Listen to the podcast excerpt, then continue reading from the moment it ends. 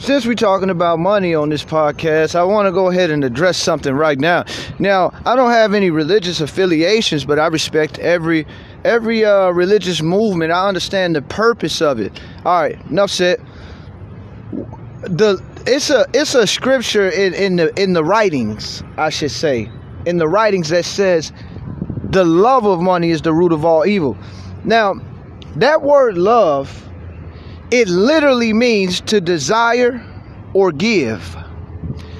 To desire or give, right? So when you say, I love money, you saying, I really desire money. Now, why? Let's put this in the proper context. The desire for money is the root to all evil, because people need money for food, clothing, and shelter because of the system that we live on.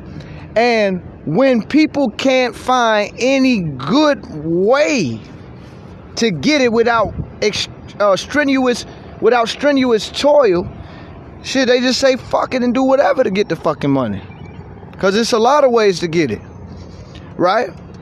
So what we're seeing now is the problem is not that the desire for money is leading people to do all sorts of things. It's not that desiring money make you just desire to do evil. It's the system that we live in society. So what has to change is the system, right? I think the monetary system that we live on is a good one. Money is hollow wood, right?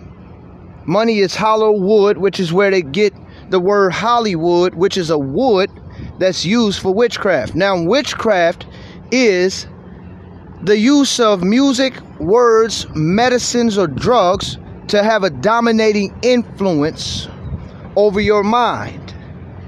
That's where we get the word pharmacy, which literally means sorcery, and sorcery is witchcraft. All right, I just threw that out there for you. Now, but basically, money is hollowed wood that has an engraven image on it. So it's not worth more than you. It's just hollowed wood, which is actually frugal for us to say, okay, let's use this small amount of wood and create a system of trade where you don't have to trade the direct goods. You can even save it for later, right? I like that idea. However, it is the desire for money is dominating the thoughts and the behaviors of people.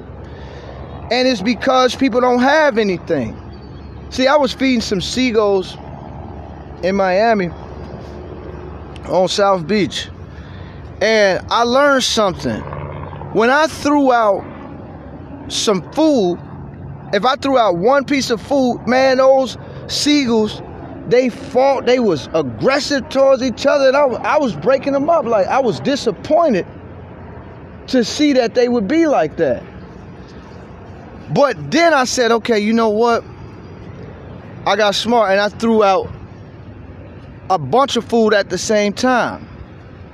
And what I realized and recognized was none of them didn't fight. What I'm trying to tell y'all is that we have to create an environment where we all can eat, and we don't have to compete. Now, that comes with great responsibility. It comes with great responsibility to create an environment where everybody can eat. Now, everybody can eat because everybody can think. Now, maybe some people are more creative and can think more.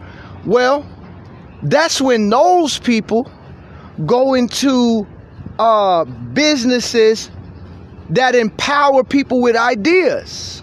You see what I'm saying?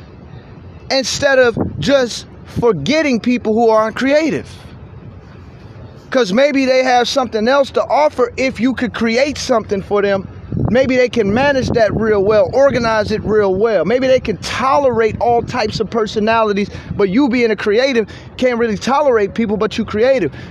It's about unification. We have to work together. Everybody should desire to make a contribution to society, and you should be compensated based on that level of contribution that you're able to make and that you're willing to make.